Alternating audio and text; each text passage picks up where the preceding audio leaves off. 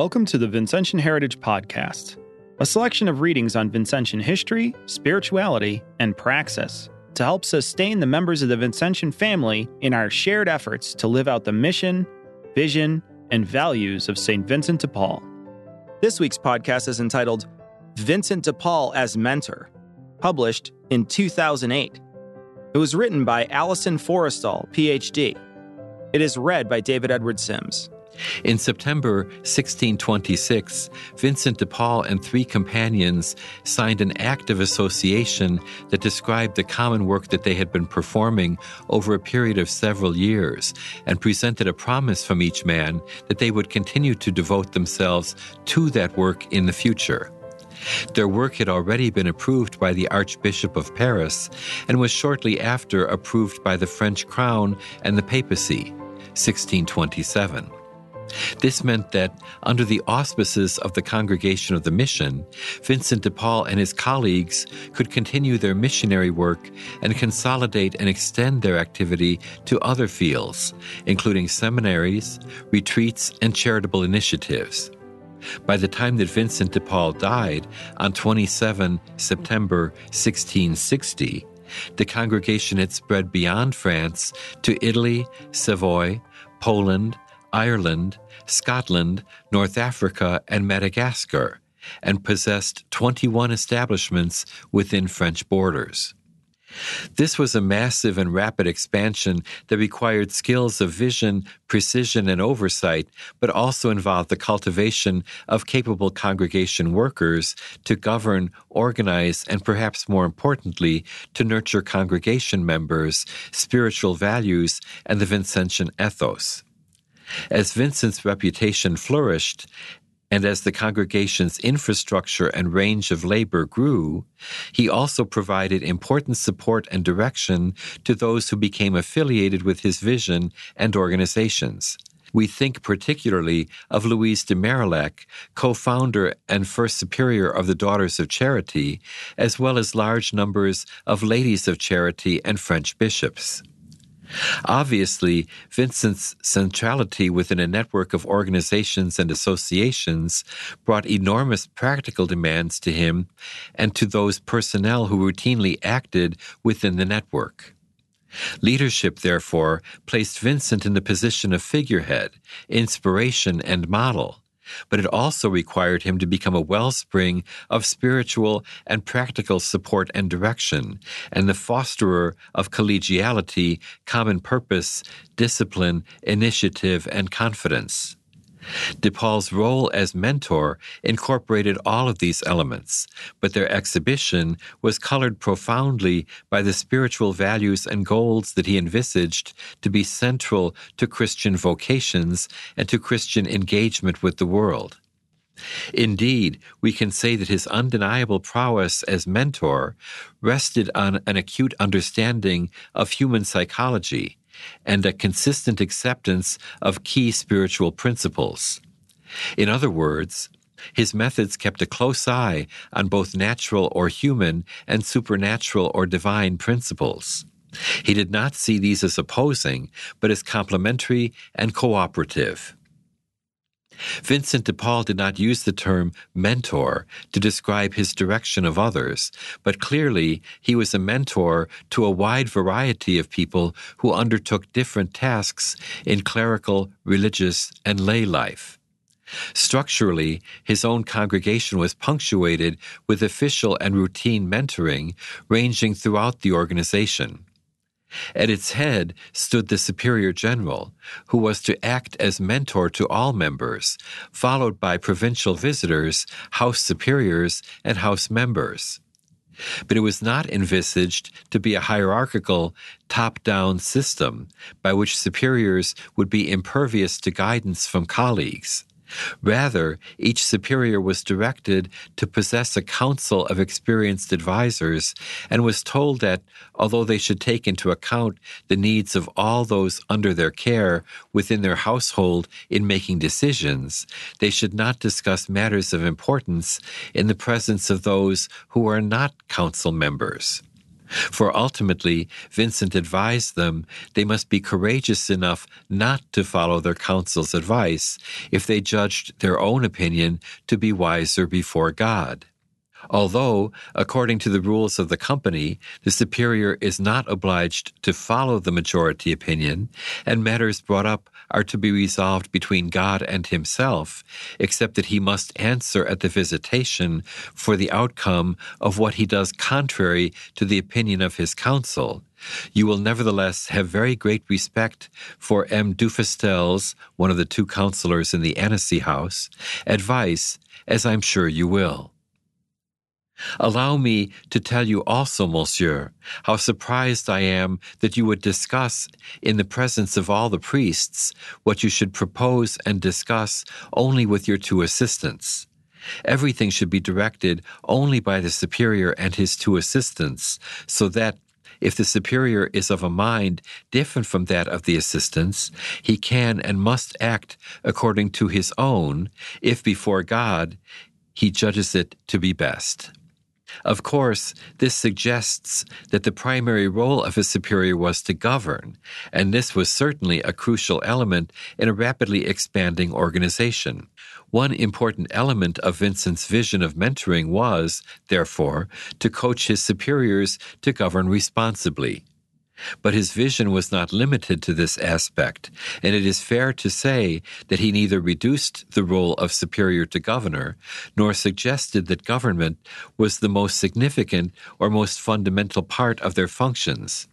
His own mentoring incorporated guidance, nurturing, persuasion, and empathy, as well as governing and he wished house superiors to follow the same positive pattern of mentoring amongst their personnel. Significantly, it is clear that these approaches were transferred and adapted as individual circumstances and personalities required. Three questions therefore arise. Firstly, from where did this perspective arise? Motivations. Secondly, how did Vincent seek to actualize it? Means. Thirdly, did it work? Results.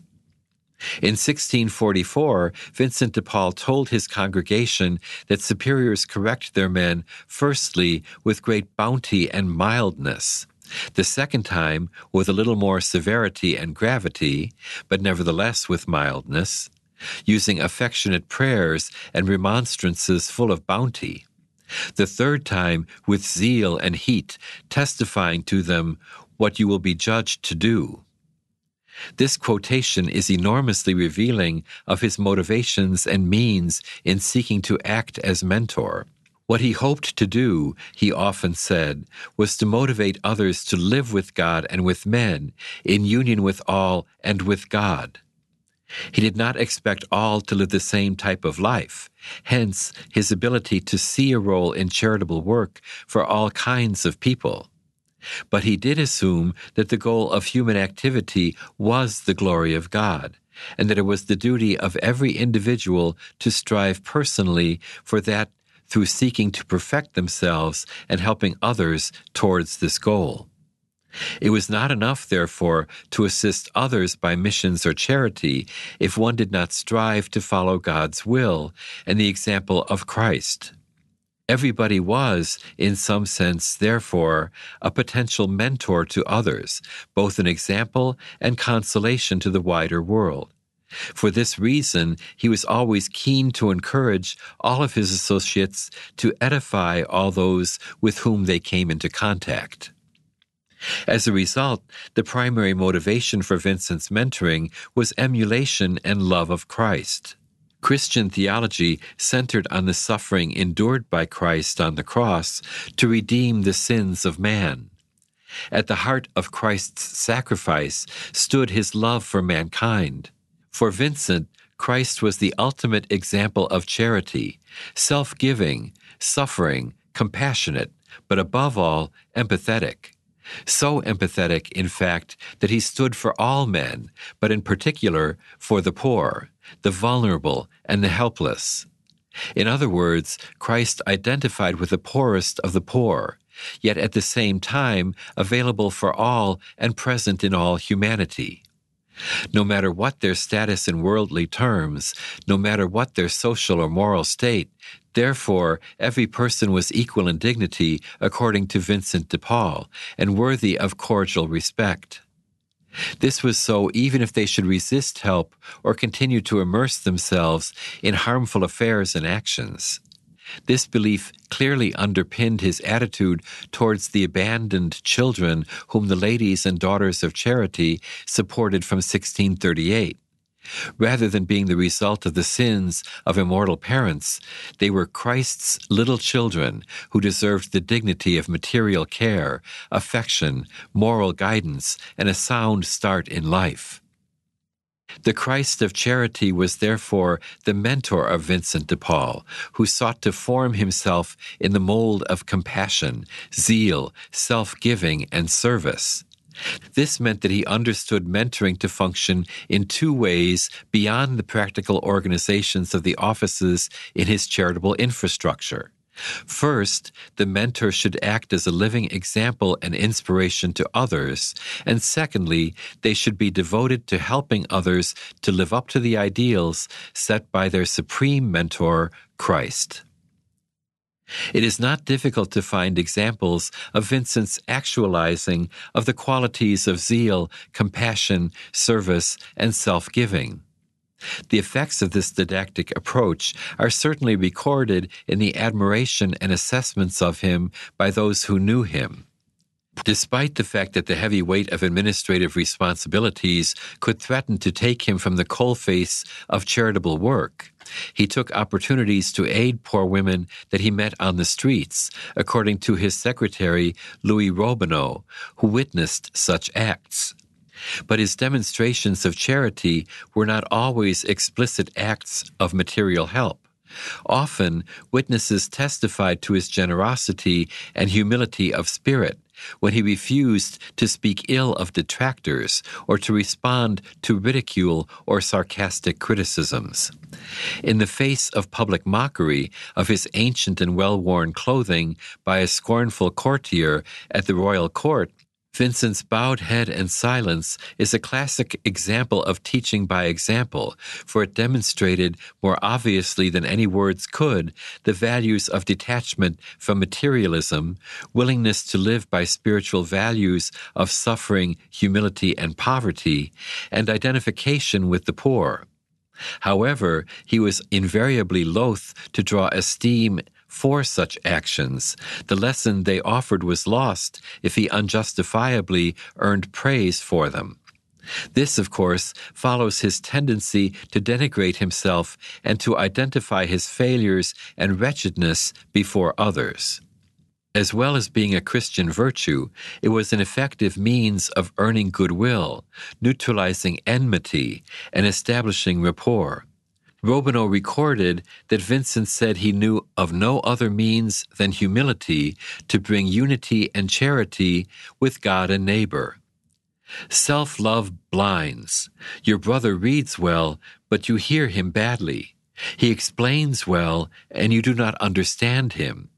However ferocious the lion may be, if he sees a person humiliating himself before him, putting himself on his knees, he will not treat him badly.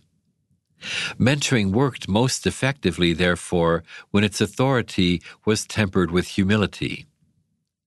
Vincent de Paul often styled his mentoring in the guise of paternal fatherhood, which enabled him to include elements of discipline and judgment in his directions. However, just as he knew that house superiors were not simply governors, fatherhood allowed him also to demonstrate qualities of nurturing, advice, and wisdom, characteristically less disciplinary and holding more positive associations for those to whom he acted as mentor. Constantly alert to the temptation for a mentor to be or to appear autocratic, he used a variety of means to ensure that he could find common ground with those under his care and to communicate to them that he shouldered their burdens and understood their difficulties. These were essential accompaniments to his suggestions for resolving spiritual or practical problems. Here is an outstanding example taken from a case in which a young priest experienced a personality clash with his superior, complained about his superior's lack of gentleness, and found it difficult to communicate the preoccupations of his inner spiritual life to him. Vincent's response to this situation, so unsettling to the individuals immediately involved and to the harmony of the community in the house, involved several approaches. He was careful to diffuse any resentment or patronage that the complainant might feel when the Superior General wrote to him about his problem. He also established empathy with the complainant by pointing out that he too was far from perfect and that therefore he was prone to just the same sort of struggles and inadequacies. I, the most uncouth, the most ridiculous, the most stupid of men, among these persons of rank to whom I could not say six consecutive words without letting it be seen that I have neither wit nor judgment, how have people put up with me until now if that is the case, in the position I hold? But what is worse, I have no virtue that even comes near the person in question. Equally, Vincent ensured that recognition and praise of the complainant's work and a ringing affirmation of his affection for him balanced his criticisms. What followed, therefore, was to be understood by the complainant as constructive criticism, inspired by a loving desire to assist him to improve his virtues and behavior. I cannot refrain from telling you how consoled I am that you are devoting yourself almost continually to the salvation of souls, that your own soul is advancing in the love of God by this means. I certainly thank him for this with as much gratitude as he has given me esteem and tenderness for you.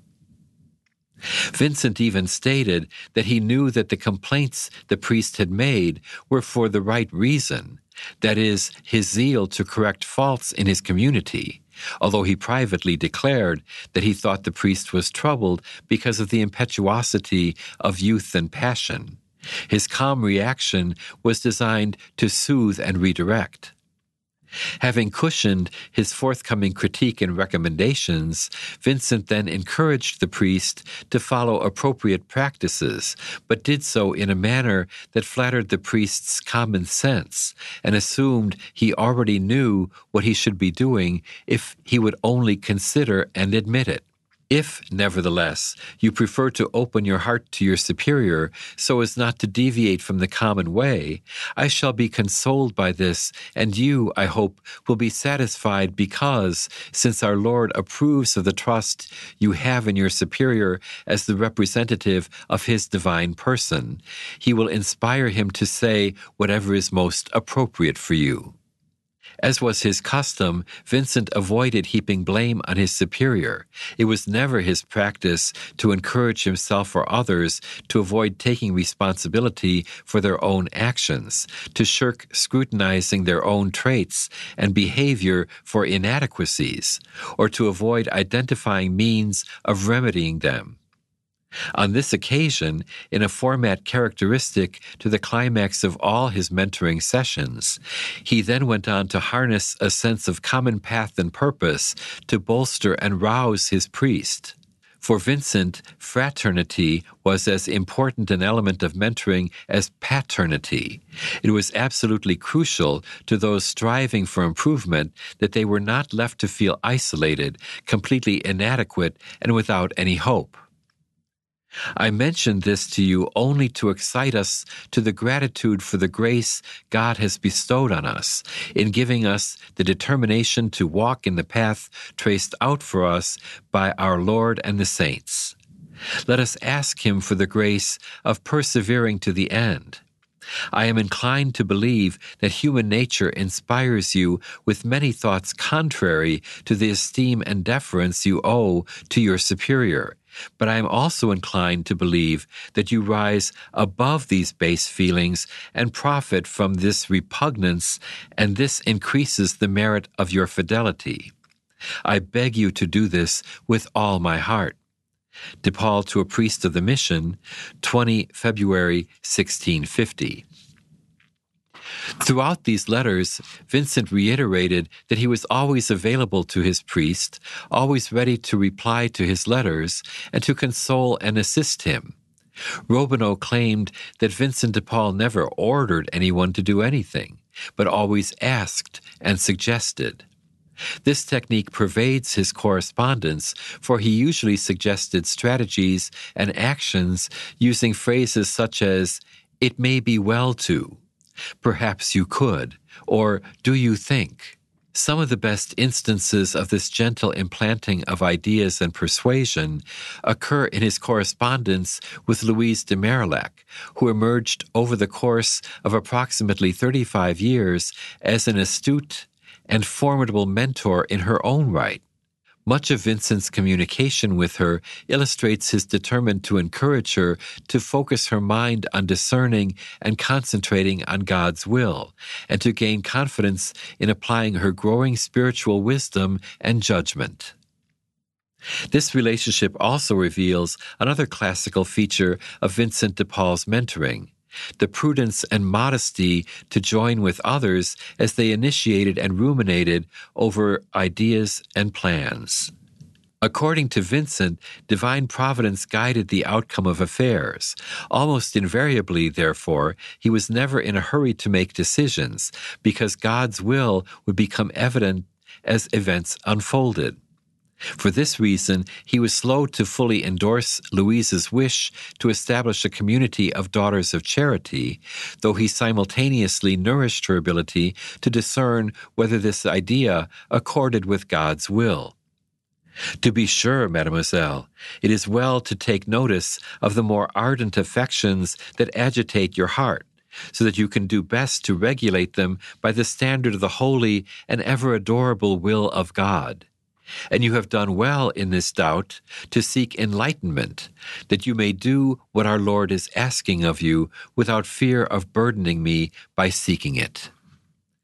Vincent then states, in a way now familiar to us, Courage! May our Lord be in our hearts and our hearts in His, so that they may be three in one and one in three, and that we may wish only what He wills.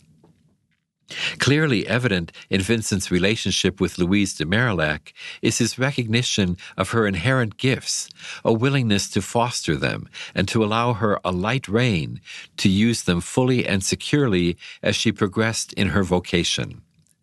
We can see a similar skill in his relations with Antoine Portail.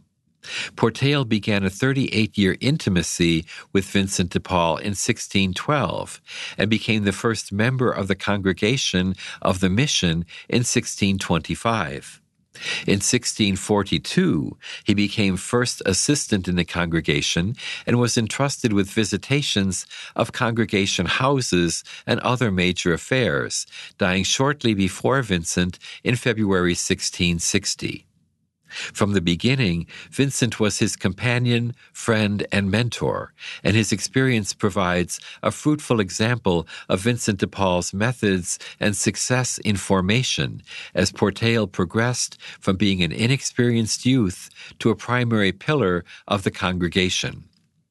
Vincent used a mixture of direct suggestion, warm encouragement, and praise to provide Portail with a pool of confidence, experience, and wisdom from which to draw in all of the circumstances he faced. Knowing that the novice Portail was not a natural preacher, Vincent congratulated him for taking the plunge, alerted him to the fact that he could depend on God for inspiration, and that he was not the only priest to have struggled to fulfill this task. Blessed be God, Monsieur, that you have begun preaching in the pulpit, and may it please His divine goodness to give His blessing to what you will teach in His name. You have begun late. So did St. Charles, Charles Borromeo, Archbishop of Milan. I wish you a share in this spirit, and I hope God will give you some new grace on this occasion. I beg Him with all my heart that it may be the one you wrote to me about at the end of your letter that of being an example to the company in which we lack holy modesty, meekness, and respect in our conversations. I need them more than anyone else. Please ask them of God for me. Vincent's final request was supremely canny, for it empowered Portail to help him and directed him towards effective and helpful action for another's benefit, rather than absolute obsession with his failures. Vincent's mentoring invariably aimed for this, but he was also attentive to directing people towards responsibilities for which they showed special assiduity. Portail went on to mentor other congregation members and to direct the Daughters of Charity, for he seemed to have remarkably good interpersonal skills. His modesty, mildness, and respect in conversations were saluted by Vincent early in his career, and his mentor helped him to overcome his natural timidity so that he could provide discipline, guidance, and support to others, using his natural delicacy positively to diffuse tensions and foster the mutual trust so valuable to mentoring. I am hoping for much fruit if union, cordiality, and support exist between you two. Because you are the older, the second in the company, and the superior, bear with everything. I repeat, everything, so that laying aside your superiority, you may adapt yourself to him in charity. Humor him, never contradict him on the spur of the moment, but admonish him later, cordially and humbly. Above all, let there appear no sign of division between you. Vincent's success as a mentor was partially due to his willingness to adapt his tactics to character and circumstance. The basic principles of charity, love of Christ, and human dignity were always key, but it was essential to be flexible regarding the means to reach the goals of perfection and divine glory. Here is his advice to another of his superiors. Be firm as to the end and humble and gentle with regard to the means. And because only the Spirit of Jesus Christ our Lord is the true director of souls, I beseech His divine majesty to grant you His Spirit for your own guidance and for that of the company. However, Vincent's preoccupation with humility would have led him to admit that he was not always successful in his formations. A particularly interesting case is that of Francois du Coudray, the third of the original members of the congregation.